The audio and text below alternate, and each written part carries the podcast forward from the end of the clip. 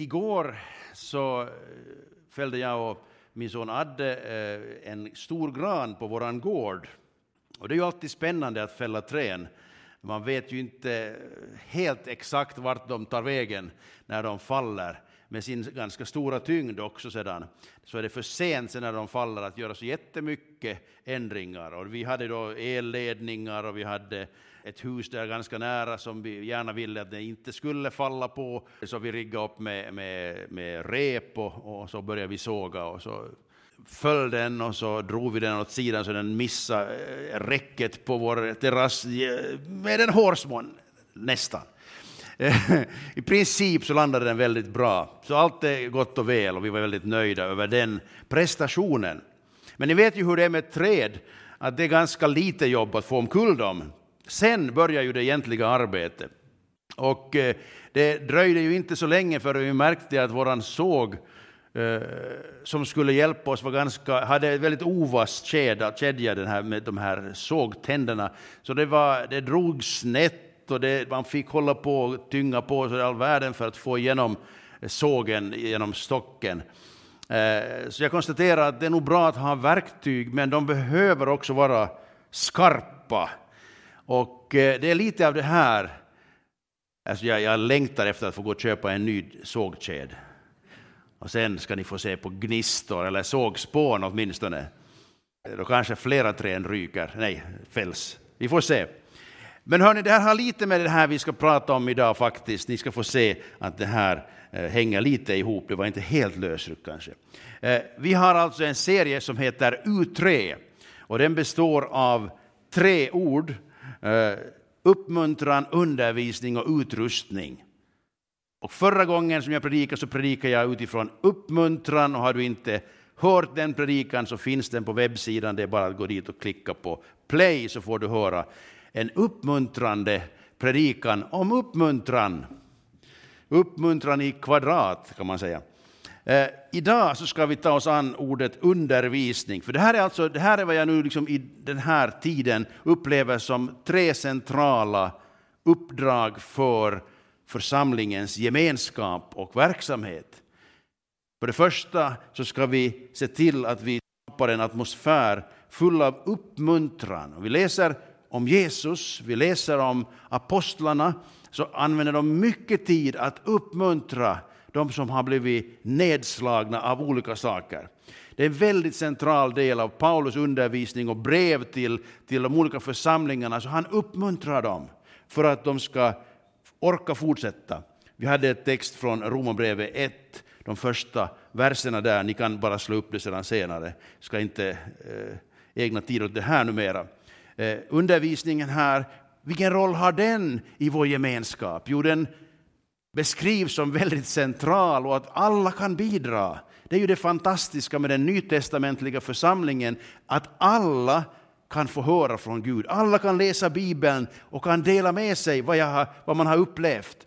Och eh, det här är ju en, en, en, en, slags, en slags ehm, eh, umgängeskultur, om vi säger så, som vi försöker odla i den här församlingen, att alla ska få vara med och delta och bidra på olika sätt. Och framförallt, man har fått höra någonting från Gud som har betydelse också för andra, att man då också får tillfälle och möjlighet att dela med sig. Därför har vi små samlingar och stora samlingar och vi har gudstjänstgrupper för att fler och fler ska bli involverade i det här att dela med sig också i gudstjänsten. Man kan naturligtvis också göra det över kaffekoppen, det är inte det jag säger, utan nu talar vi mer om hur vi har det här i vår gudstjänst och i vår gemenskap i församlingen. Nästa gång så ska vi tala om utrustning, därför att en del av församlingens stora uppdrag är att vi hjälps åt att utrusta varandra. Gud vill utrusta oss, men vi kan också hjälpa till med vår verksamhet. Och då är det att fundera kring det här, vad säger Bibeln om att vad är det, hur ska vi göra det här för att det ska bli bra? För att vi ska ha de rätta verktygen med den rätta skärpan. Idag ska vi alltså tala om undervisning. Och undervisning är jättecentralt i Bibeln. Det börjar från början, eh, så fick eh, de första människorna undervisning av Gud hur de skulle leva, hur de, vad de skulle göra och vad de inte skulle göra. Och genom hela Gamla Testamentet så är undervisningen jätteviktig. Och framförallt den undervisning som skedde i hemmet, i familjen. Den var egentligen kärnan för hela paketet. Sedan gick man ju också till de gemensamma samlingarna och fick en mera så att säga, organiserad undervisning. Men egentligen så börjar Mose med att säga det här ska du berätta för dina barn. Det här ska ni göra hemma. Regelbundet ska ni berätta om hur Gud har hjälpt oss. Och eh, det här fortsätter hela, hela vägen eh, in i Nya testamentet. Vi kan bara läsa en liten kort eh, text från eh, Lukas om Jesus och hans familj, hur de levde. För det står så här i Lukas 2.41 att eh, Jesu föräldrar brukade varje år gå upp till Jerusalem vid påskhögtiden. När Jesus var 12 år gick de upp till högtiden som vanligt, men när festdagarna var över och de vände hemåt så stannade pojken Jesus kvar i Jerusalem utan att hans föräldrar visste om det. De antog att han var med i ressällskapet och vandrade en hel dag innan de började söka efter honom bland släktingar och bekanta. När de inte fann honom vände de tillbaka till Jerusalem för att söka efter honom. Efter tre dagar fann de honom i templet där han satt mitt ibland lärarna och lyssnade på dem och ställde frågor. Alla som hörde honom eh, häpnade över hans förstånd och hans svar. Han ställde frågor och han gav också svar tydligen. Kanske han svarar på sina egna frågor, jag vet inte. Det är inte helt klart av den här texten hur det hängde ihop det här. Men grejen var det att han kunde sitta med de skriftlärda, med prästerna, de som hade läst Bibeln i många, många år och kunde allting. Och han kunde ställa frågor som gjorde dem häpna. Vad drar vi för slutsats av det här? Jo, vi drar den slutsatsen som lite kommer här i första raden, alltså att föräldrarna Maria och Josef, de levde ut sin tro på Gud och på skrifterna i hemmet. Det syns ju av det här att varje år hade de en vana att gå till templet, eller hur? Och om vi läser om Jesus så står det så här att på sabbaten så gick han till synagogan som han brukade göra. Så Jesus han gick i synagogan i Nasaret och läste Bibeln. Vet, han kom dit hem sedan när han var vuxen på sina vandringar. Så kom han till synagogan i Nasaret och så öppnar han bokrullen och så läser han om att Herrens ande är över mig. Eller hur? Så det, här var, det var, det var ingrott, en ingrodd vana hos Jesus att gå till synagogan varje sabbat och läsa skrifterna, både hemma och i synagogan. Så när han då sen som tolvåring, alltså jag tänker på det här, hur ska vi skapa en miljö så att våra tolvåringar kan ställa frågor som gör att vi häpnar? Ah? Det kan de nog göra i och för sig, men om helt andra saker. men tänk om vi skulle börja hitta tillbaks till det här att vi faktiskt hjälper våra barn att bli entusiastiska över Bibeln. Jag vet inte hur det ska gå till. Men jag tänker att det här är en utmaning och ett uppdrag som faktiskt skulle vara i enlighet med det som Gud vill. För han vill att alla människor ska få höra om honom, lära känna honom. Och skrifterna, det vill säga Bibeln, är väldigt viktiga. De var viktiga för Jesus. Eller hur? När han hamnade i, i frestelser, i, i kamp, så hade han alltid att plocka ut ur skrifterna de rätta svaren igen. Också på djävulens eh, frågor och uppmaningar så kunde han svara därför att han hade Guds ord. Inte bara hans egen tanke utan också från skrifterna hämtade han sina svar. Och det här gjorde han alltså i tidig ålder.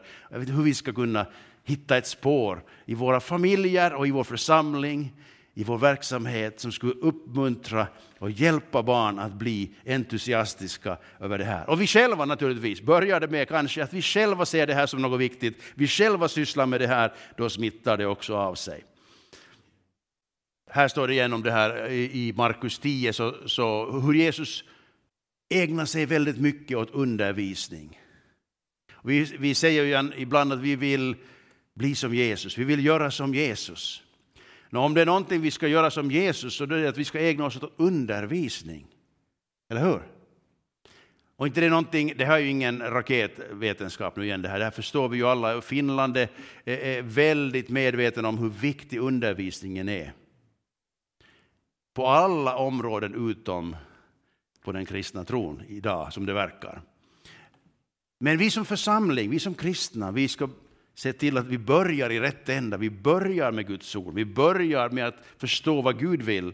Och sen behöver vi också all den andra övriga undervisningen, naturligtvis. Skrifterna pratar vi om, alltså Bibelns texter, både Gamla testamentet och Nya testamentet läser vi ju som Guds ord till oss. Det var många som läste skrifterna på Jesu tid också naturligtvis, har vi konstaterat än. Många som betraktar sig som lärare och undervisa utifrån de texter man hade. Och Jesus han tar upp det här också. Han säger så här i Johannes 5. Ni forskar i skrifterna för ni tror att ni har evigt liv i dem. Det är just de som vittnar om mig. Så det är helt rätt att forska i skrifterna. Och de gjorde det. Så långt allt bra. Men de upptäckte inte att texterna handlar också om Jesus. Men Jesus, han hade förstått lite mer av skrifterna, eller hur? Och han säger att det är de här skrifterna som vittnar om mig, men ni vill inte komma till mig för att få liv. Vi har en annan eh, intressant eh, berättelse om Emmausvandrarna när Jesus träffade dem efter alltså att eh, han hade blivit dödad på korset, han hade blivit begraven och vi hade kommit till tredje dagen och Emmausvandrarna möter den här människan, mannen som inte tydligen visste vad som hade hänt. Jag tycker det är en så rolig eh, liksom upplevelsebeskrivning när, när Emmausvandrarna är där bekymrade över hur, hur, hur det gick åt skogen med hela Jesus och allt det här. Och, men samtidigt hör vi rykten om mm, vad ska man tro egentligen? Och så står det om Jesus då att han börjar med Moses och alla profeterna och förklarar för dem vad som stod om honom i skrifterna. Just det här som han sa åt de skriftlärare, ni, ni, ni ser ju inte mig fast de här skrifterna alla berättar om mig. Och det, det förstås kan vi relatera till att inte det är alltid som vi förstår allt vi läser, eller hur? Och inte förstår vi alltid att det här handlar om det här, eller det där. Det kan, vi kan förstå de här skriftlärarna, inte det är så lätt. Och Jesus förstår nog det här också. Därför så börjar han förklara för dem. Och sen efteråt så säger de till varandra, brann inte våra hjärtan i oss när han talade med oss på vägen, när han öppnade skrifterna för oss. Så det finns på något sätt en, en minst en, en tvådelad eller tredelad raket här. Det behöver finnas ett budskap. Det behöver någon som förmedlar det och, och, och berättar om det eller talar ut det. Men sen behöver det också på något sätt förstås rätt. Det behöver landa i människorna på ett sätt som gör att man begriper vad det egentligen säger det här. För det är inte alltid så uppenbart och tydligt, helt klart. Men Jesus har en förmåga att öppna skrifterna. Han inte bara, bara förklarar dem och säger att det här handlar nu om det här och det här och det här, utan det betyder något mer. Och det är ju det här som är den här stora spännande utmaningen som vi ibland snubblar på och tycker oj, nu förstår jag ingenting, är att Bibelns budskap har flera lager. Den har ett omedelbart liksom budskap när den skrivs till någon. Ett brev från Paulus till Korinterna. Det handlar om ett brev som han instruerar just de människorna på just den platsen, på just den tiden. Och så läser vi den idag i Finland 2000 år senare. Vad betyder den för oss idag? När vi läser den här texten? Har den någon generell betydelse? Och har den framför allt en betydelse som är till mig? Just en sån här speciell personlig dagsfärsk betydelse just nu. Det är där vi behöver Jesu hjälp. Det är där vi behöver Andens hjälp. Jag tror att det är nämligen så här att eh, Jesus han både förklarar och öppnar texterna Eh, och eh, jag tror att vi behöver jobba med att läsa texterna, bara förstå vilket sammanhang de handlar om eh, och varifrån de kommer och varför de är skrivna och så här. Men sen behöver vi också Andens hjälp för att förstå hur talar den här texten till mig. Vad betyder det här ur Guds perspektiv? Inte bara de där mottagarna av den här texten just då och där, utan vad betyder det här när Gud vill säga mig någonting? Om det nu var så här, eller eftersom det nu var så här, att Jesus menar att det står om honom i alla skrifterna. Hur ska vi då läsa Bibeln för att se det, för att förstå det? Och hur ska vi förklara texterna i församlingen så att det här blir lättare att ta till sig? Där har du någonting att ha lite förbön för, för oss som ska predika åtminstone. Hur vi än vänder oss här så är det så här att Bibeln kan man läsa som människa, som en gammal skrift eh, och, och försöka förstå den rakt upp och ner. Men dessvärre kommer vi inte så långt med den. Och det är många som har hamnat helt fel, naturligtvis, därför att man läser utifrån fel perspektiv. Jag har ju sagt det här förut och jag säger det igen, att vi som, som tror på Jesus, vi har fått en hjälpare som vi ska ha med oss när vi läser Bibeln. Både enskilt, när vi läser tillsammans i någon liten grupp och pratar om bibelordet och när vi undervisar ur ordet i kyrkan, i gudstjänsten. Vi behöver den helige Ande.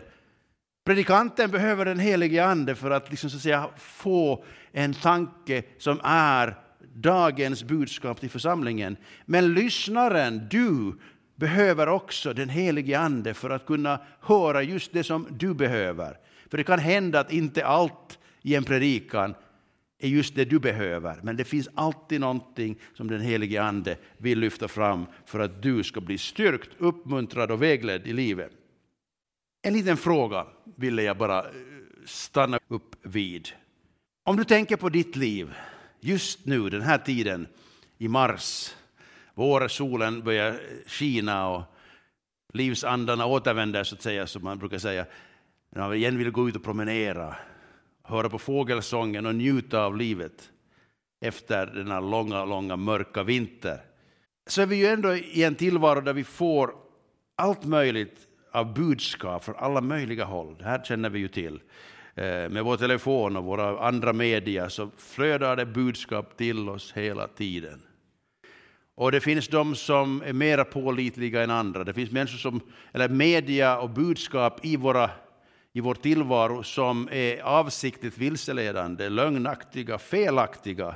Och det finns också uppriktiga eh, nyhetsförmedlare naturligtvis och andra kunskapsförmedlare som gör sitt bästa att förmedla någonting viktigt som de tycker. Men det finns också väldigt mycket åsikter och opinioner och ideologier och allt det här. Och allt det här påverkar ju oss på något sätt. Och jag, eh, det skulle vara intressant att göra en liten analys eller sån här undersökning av hur, vad som finns i vår hjärna. Vilka budskap är det som vi hör? Vilka tankar är det som på något vis strömmar genom vårt, vårt huvud? Och varifrån kommer de? Varifrån hämtar vi vår kunskap? Varifrån hämtar vi vår förståelse av världen och livet och oss själva och varandra och Gud och alltihopa? Var kommer de här tankarna ifrån? Och då menar jag ju så här att om vi inte aktivt läser skrifterna och ber den helige Ande att visa oss vad vill Gud säga till oss, så är vi ju till sist ändå bara offer för allt det här andra i världen som flödar över oss av åsikter och tankar och eh, opinioner. Och det märks väldigt bra idag att eh, när vi läser Bibeln som det står så hamnar vi ibland i konflikt med den allmänna opinionen. Bibeln är ju inte någon auktoritet i samhället idag, men vi säger att den är auktoritet för oss. Gud talar till oss genom Bibeln. Det måste vara viktigare än människors föränderliga åsikter om olika saker. Och det var ju så här också när Jesus undervisade. Och när lärjungarna och apostlarna fortsatte att undervisa så var det alltid en sån här reaktion. En del tar emot det och tror på det och blir glada. Och en del hör det, men tror det inte, tar inte emot det och blir ofta arga. Och då tänker jag så här, vi behöver ha en undervisning som är så tydlig i församlingen att människor blir endera glada eller arga. Då gör vi ju som Jesus och lärjungarna gjorde, eller hur? Att om vi, om vi talar så allmänt, hur ska vi säga, luddigt, som den ovassa sågklingan, att det inte riktigt tar någonstans, ja, då tycker jag vi har, förlor, vi har på något vis missat det som vi har, vårt uppdrag egentligen handlar om. För vårt uppdrag handlar ju om att tala ut Guds ord så tydligt att människor förstår att man måste välja. Tror jag på det här eller tror jag inte på det här? Finns Gud eller finns han inte? Är Guds ord, Bibeln, någonting att lyssna på och läsa och ta på allvar eller är det inte det? Det blir alltid en fråga om ett val. Och om vi inte kan framställa saker och ting så tydligt att det blir ett val så har vi på något vis misslyckats, tycker jag. Inte för att vi vill att människor ska bli arga, men vi vill att de ska förstå vad det handlar om, vad som är Guds budskap till människan, människorna idag. Och då är det, tror jag, bara en sån oundviklig effekt att en del människor inte vill tro det, inte vill ta emot det. Och då irriterar det. Det skapar friktion och konfrontation och konflikt i tankevärlden. Naturligtvis. Men det är en bra och nödvändig konflikt, skulle jag säga. Då. Vi har ju ett exempel här från Apostlagärningarna 17. Hur de kom till Thessalonike. Det var Paulus och hans Eh, medarbetare. Och där gick han som han brukade till synagogan och eh, samtalade med dem utifrån skrifterna och förklarade och visade att Messias måste lida och uppstå från de döda. Och den här Jesus, säger Paulus då, som jag förkunnar för er, han är Messias. Några av dem blev övertygade och anslöt sig till Paulus och Silas. Därtill kom ett stort antal greker som vördade Gud och inte så få kvinnor av förnäm släkt. Det passar ju bra på kvinnodagen, att också i Thessalonike så kom det kvinnor av förnäm släkt. Men, här var den andra sidan, men judarna blev avundsjuka och fick med sig en del onda män från gatan och samlade en mobb till upplopp i staden. De stormade fram mot eh, Jasons hus och sökte efter Paulus och Silas för att släpa ut dem till folkmassan. När de inte fann dem drog de med sig Jason och några andra bröder till stadens styrande och skrek Nu är de här också, de som har vänt upp och ner på hela världen. Och Jason har tagit emot dem. Hm. De gör tvärt emot kejsarens påbud allihop och säger att en annan är kung, en som heter Jesus. Och det hade de ju lite rätt i till och med. Visst var det ju så att Jesus är kung, eller hur? Men han var nog inget hot direkt mot kejsaren, så det var ändå fel, eller hur? Men tänk vilken, vilken rörelse det blir när människor blir arga. Och skrämmande och tråkigt och jobbigt också naturligtvis. Stackars Jason som hade tagit emot Paulus och Silas, han fick sitta emellan så att säga, när de inte hittade Paulus och Silas genast åtminstone. Men så här är det, när man enkelt och rakt framlägger det som Bibeln säger, det här tror vi på, det här är sant, så här är det, då är det folk som reagerar tvärt emot det. Bland judarna så var det ju en stötesten att de för, för, sa att Jesus är Messias. Eh, för grekerna så verkar ju hela det här att man ifrågasatte eh, att alla de där gudarna som de hade överallt i stan, till exempel i Efesus, där eh, de hade ett stort tempel för en gudinna som jag inte kommer ihåg nu. Diana var det någonstans, men det var, den hette någonting annat. Spelar ingen roll. Poängen var det att de ju gärna ville tro på många gudar.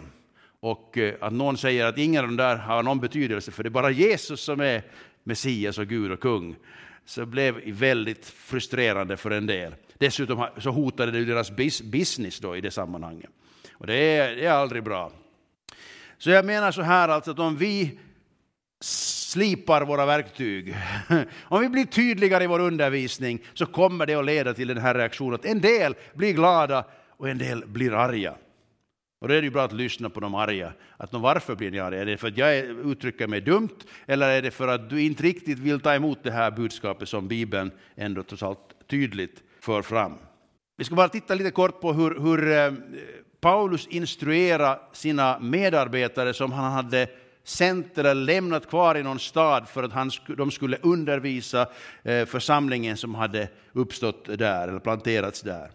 Timoteus var ju en, en, viktig medarbetare för Paulus. Han var en ung man som hade eh, vuxit upp i en troende familj. Och eh, han, han ville alltså vara med och, eh, starta församlingar och se vad Paulus gjorde. Och han reste med honom många gånger till många platser. Och så här skriver Paulus då till honom när han hade blivit kvarlämnad i Efesus för ett syfte. I första Timoteusbrevet 1 och 3 står det så här då, att som jag uppmanade dig eh, eh, redan när jag var på väg mot Makedonien vill jag att du stannar i Efesos och förmanar vissa där att inte förkunna falska läror eller ägna sig åt myter och ändlösa släktregister. Sånt leder till strider och tjänar inte Guds frälsningsplan genom tron. Målet med förmaningen är kärlek ur ett rent hjärta, ett gott samvete och en uppriktig tro. Det målet har vissa missat och förfallit till tomt prat. De vill vara lärare i lagen, men förstår varken vad de säger eller vad de så säkert uttalar sig om. Det är en bra liten hur ska jag säga, påminnelse åt, åt oss Eh, som eh, talar offentligt, att vi kanske inte ska uttala oss alltför bombsäkert om ah, sånt vi inte riktigt förstår. Utan lämna det till att Anden får leda oss och förklara för oss. Men tydligen så hade Paulus och Timoteus här i församlingen människor som nog hade åsikter om skrifterna, om, om saker och ting och ville gärna berätta om det och tala om det. Eh, så till den grad att det blev ett problem att han måste säga, hur ska du hantera det här? Jo, du ska, du ska vad heter det, förmana dem och, och, säga att det här ska ni inte prata om, det här behöver ni inte syssla med, det här är onödigt och det här är rent av skadligt och leder till strider. Eller hur? Och på något sätt sätter han här en väldigt tydlig eh, definition av vad det är egentligen, varför undervisar vi? Varför talar vi om vad som är rätt och vad som är fel? Varför förmanar vi och uppmuntrar vi och tröstar vi människor? Jo, det är kärlek ur ett rent hjärta, det är målet. Ett gott samvete och en uppriktig tro. Så det är en bra barometer, en bra mätare på vart är den här undervisningen på väg? Vad leder den till? Leder den till kärlek? Leder den till ökad tro?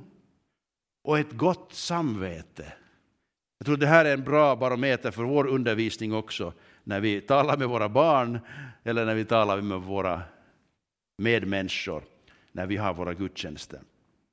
Vi fortsätter och läser Paulus undervisning till Timoteus, hur han ska undervisa och hur han ska tänka när det gäller undervisningen. Här talar han om lagen, och lagen finns i skrifterna. Eh, och det ger tydliga anvisningar om vad som är rätt och fel. Då skriver han så här. Men vi vet att lagen är god om man använder den rätt och inser att den inte är till för rättfärdiga utan för laglösa och rebeller, gudlösa och syndare, oheliga och oandliga. Jag tycker det är en intressant uppräkning det här. Man kan ju sen då se var man passar in, så att säga. Å ena sidan rättfärdiga, och sen kommer en lång lista på olika avvikelser från rättfärdigheten. Lagen är till för dem som misshandlar sin far och mor, för mördare, för dem som lever i otukt och homosexualitet, för slavhandlare, lögnare, menedare och allt annat som går emot den sunda läran enligt evangeliet om den salige Gudens härlighet som har anförtrotts mig. Jag tackar honom som har gett mig kraft, Kristus Jesus vår Herre, för att han ansåg mig vara värd förtroende och tog mig i sin tjänst. Jag som förr var en hedare, förföljare och våldsman, men jag mötte barmhärtighet därför att jag i min otro inte visste vad jag gjorde. Så Paulus han, han, han berättar att det finns saker och ting som människor gör som är orättfärdigt. Det leder till strider, det är fördärvligt. Det är inte i enlighet med evangeliet, det är inte i enlighet med den sunda läran. Ett begrepp som kommer på flera ställen, den sunda läran. Vilket talar om att det finns en osund lära, det finns villoläror, det finns falska läror. Men, men Paulus han är också väldigt mån om att säga, jag var just sån här, men jag mötte barmhärtighet. Och nu är jag inte längre en våldsman, nu är jag inte längre en som hatar Jesus och hans lärjungar, utan nu är jag en förlåten, försonad, upprättad och helad människa som älskar människorna. Så det är inte hopplöst, även om man hittar sig under rubriken laglösa och rebeller, gudlösa och syndare, oheliga och ohandliga. För där har vi alla varit, säger Paulus. Där var ni också, säger han i ett annat brev. Ni hörde till den där gruppen som inte kände Gud, utan var utan hopp och gjorde allt möjligt därför att ni var fångar under lögnen, under synden, syndens makt att bedra och allt det här. Men jag mötte barmhärtighet. Vilket fantastiskt så att säga, avslut från mörker till ljus. Men ni vet, den här texten som jag just läste, den får man knappt läsa nu för tiden i Finland. Den väcker ilska hos en del. Eller hur? Och eh, vi får se hur det utvecklar sig det här. Men, men det finns alltså någonting skarpt i evangeliet, i Bibelns budskap, som går rakt emot den allmänna opinionen på många områden i livet. Och det är ingenting att göra åt. För så här har det alltid varit att människor som, som vill gå med Gud hamnar i konflikt med de som inte vill gå med Gud. Det är bara att gilla läget. Så här är det. Men bland alla de som inte tror på Gud finns det många som behöver få möta barmhärtighet, behöver möta Gud och få upptäcka att allt det där som jag var arg på, allt det där som jag var emot, det var själva verket starten på livet för mig. När man väl upptäcker det, när skrifterna väl öppnar sig för, det, för, för människorna. Vi fortsätter att läsa första Timoteusbrevet 1 och 14. Vår Herres nåd överflödade med tro och kärlek i Kristus Jesus. Det är ett ord att lita på och värt att tas emot av alla. Att Kristus Jesus kom till världen för att frälsa syndare och bland dem är jag den störste. Men jag mötte barmhärtighet för att Kristus Jesus skulle få visa hela sitt tålamod först mot mig som en förebild för dem som ska komma till tro på honom och få evigt liv. Ära och pris åt evighetens kung, den odödlige, osynlige, ende guden i evigheters evighet. Amen. Det här uppdraget att förmana anförtror jag nu åt dig, mitt barn Timoteus, i enlighet med de profetord som en gång uttalades över dig. I kraft av dem ska du kämpa den goda kampen, i tro och med rent samvete. Detta har vissa avvisat, och de har lidit skeppsbrott i tron. Bland dem är Hymeneus och Alexander, som jag har överlämnat åt Satan för att de ska tuktas så att de inte hedar. Det är ganska starka ord här, eller hur? Men hela poängen här är ändå det att Jesus är hela världens frälsare, alla människors frälsare. Blott, som man sa förr i världen, bara man kommer till honom. Paulus här igen bara förstärker det här att han har kommit för att frälsa syndare av vilka jag är den störste. Förstår ni? Paulus var inte den som var ute för att fördöma de här syndarna, men han beskrev ändå det människor gjorde som synd. Och han, han hymlade inte med att en del människor hade hängett sig åt lögnen, åt det onda, det själviska, det, allt det här som, som är destruktivt i en människas liv. Men han säger att där är vi alla utgångsmässigt. Men jag fick möta barmhärtighet och det förvandlar mitt liv. Och så ger han det uppdraget vidare till Timoteus. Och vi kan ta, ta liksom stafettpinnen vi också. Att vi ska fortsätta att dels tala tydligt evangeliet, vad som är sant, vad som är rätt, vad som är gott. Och samtidigt vara medvetna om vårt eget behov av barmhärtighet så att vi också kan visa barmhärtighet mot de människor som ännu inte tror och mot alla andra för den delen också naturligtvis. Och han fortsätter att undervisa Timoteus om hur viktigt det är att undervisa på rätt sätt. Han säger fysisk träning, det här är första Timoteusbrevet 4, 8. Fysisk träning är nyttig på sitt sätt, men Guds fruktan är nyttig på allt sätt, för den har löfte om liv, både för den här tiden och för den kommande. Detta är ett ord att lita på och värt att tas emot av alla. Det är därför vi arbetar och kämpar, för vi har satt vårt hopp till den levande guden som är frälsaren för alla människor, först och främst för dem som tror.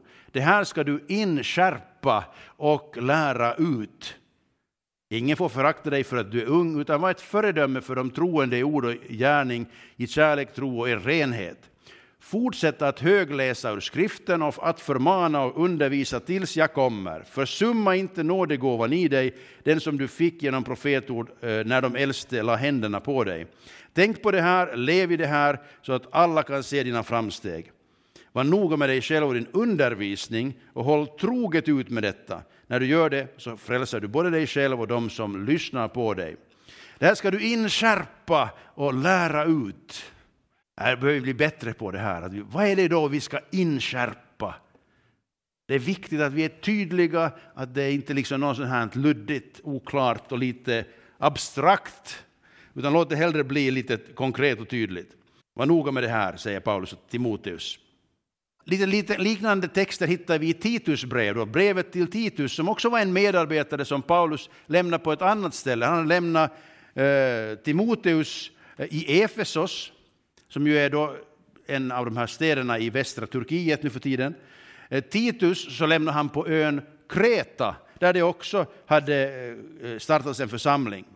Och skriver han så här i första kapitlet, Titus 1, 5. Jag lämnade dig på Kreta för att du skulle ordna med det som återstod och i varje stad insätta äldste efter mina instruktioner. En äldste ska vara fläckfri, en enda kvinnas man och ha troende barn som inte kan beskyllas för att vara vilda eller upproriska Församlingsledaren ska som Guds förvaltare vara fläckfri. Han får inte vara självgod, inte häftig, inte missbruka vin, inte vara våldsam eller girig, utan gästfri, godhjärtad, förståndig, hederlig, gudfruktig och behärskad. Nå, kan ni kryssa i nu, alla, alla era krux här. Men det, det talar i alla fall om en slags kvalitet, en slags attityd, en slags inställning hos de här och en livsstil också som på något vis förstärker att man har värderingarna på rätt, rätt plats så att säga. Men sist här då står det så här också, han ska hålla sig till lärans tillförlitliga ord så att han både, så han både kan uppmuntra med en sund undervisning och tillrättavisa motståndarna. Hmm. Där har vi någonting för församlingsledare och medarbetare att jobba på. Börja jobba med att få tag i en tydlig undervisning, en sund undervisning, så man kan både uppmuntra de som tror och man kan också tillrättalägga, tillrättavisa och, och, och vi säga så här tror vi, så här säger Bibeln. Också de som ifrågasätter, de som, har, som inte tror på det här. Okej, okay, vi går snabbt vidare. Jo, han fortsätter alltså att skriva så här till Titus. Det finns nämligen många upproriska pratmakare och bedragare, särskilt bland de omskurna. Eh, det vill säga judarna, det vill säga de som trodde på Gud, som trodde på skrifterna, men som inte trodde på Jesus och inte tog emot budskapet om Jesus som Messias. Men de hade andra åsikter helt enkelt. Dem måste man tysta munnen på, för de vänder upp och ner på hela familjer genom att för egen vinning lära ut sånt som de inte borde. Men du, säger han i andra kapitlet 1, du ska predika det som stämmer med den sunda läran.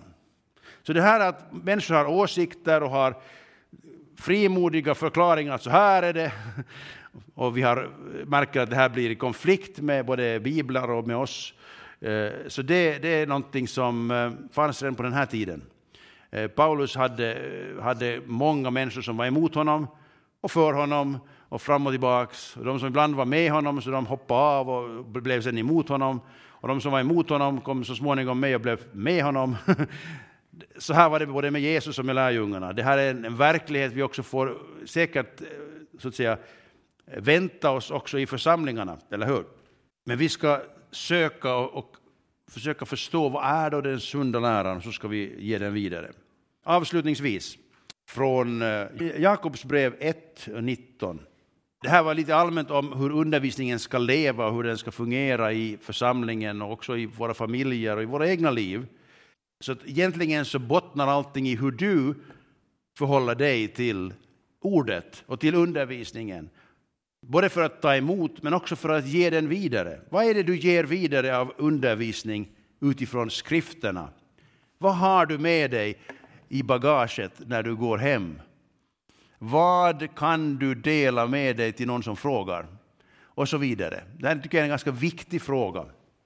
Och så här säger då eh, Jakob.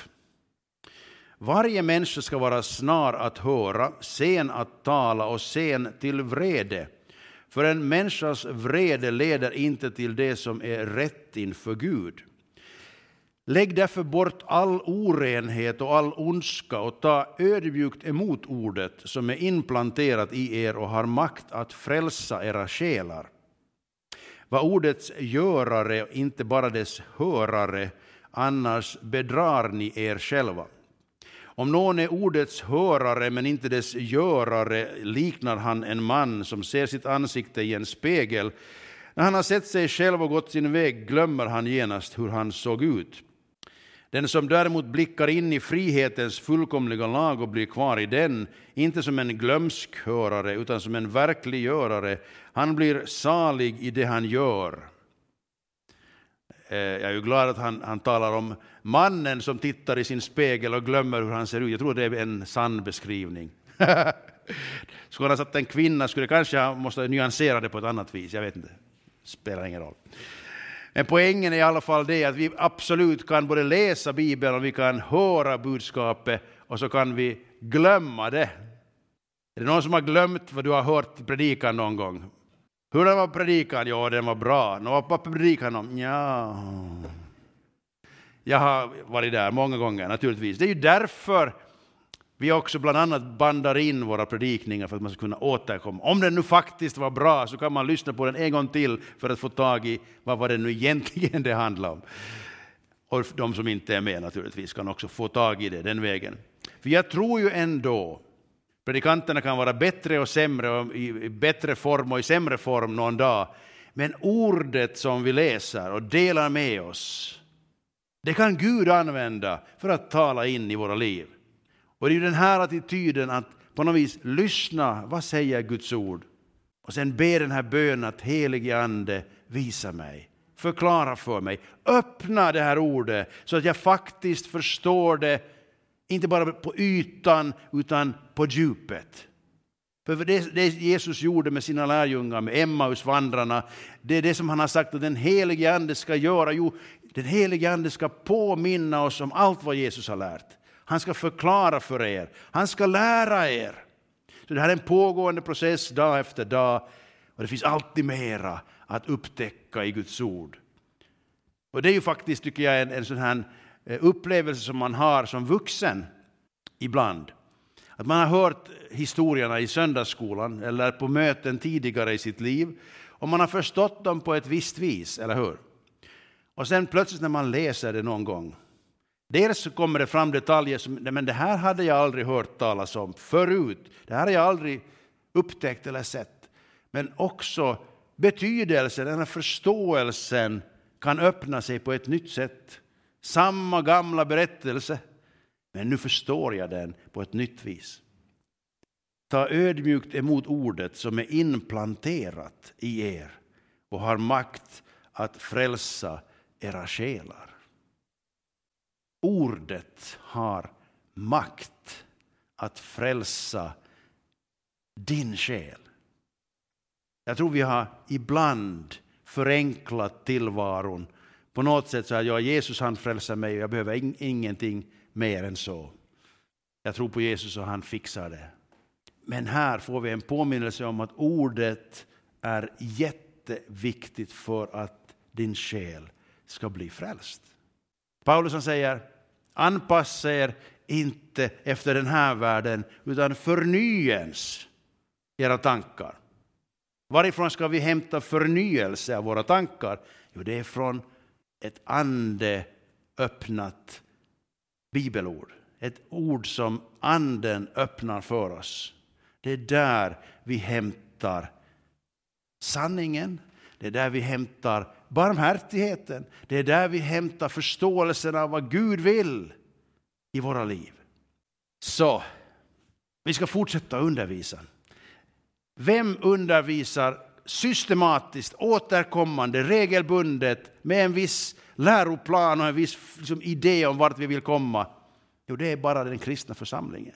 Det är därför det behövs de här regelbundna samlingarna i gudstjänsterna där vi förkunnar Guds ord, där vi läser ordet tillsammans. Det räcker inte bara med det, men det är liksom en, en sån här, på något vis en återkommande rytm i våra liv, att vi fyller på. Det är någon som tar sig besväret att sitta och förbereda en predikan, förhoppningsvis med Andens inspiration och smörjelse, för att dela med sig av någonting som Gud vill säga idag till församlingen, till dig.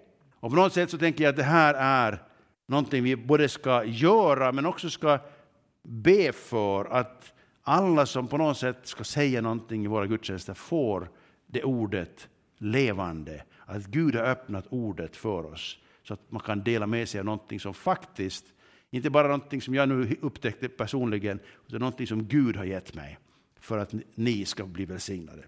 Okej, okay. det var del två av U3, den här kryptiska formeln för livet. Det finns så många formler i, i kemin, men det här, den här är för det andliga livet. Un, uppmuntran, undervisning och sedan kommer vi till utrustning nästa gång.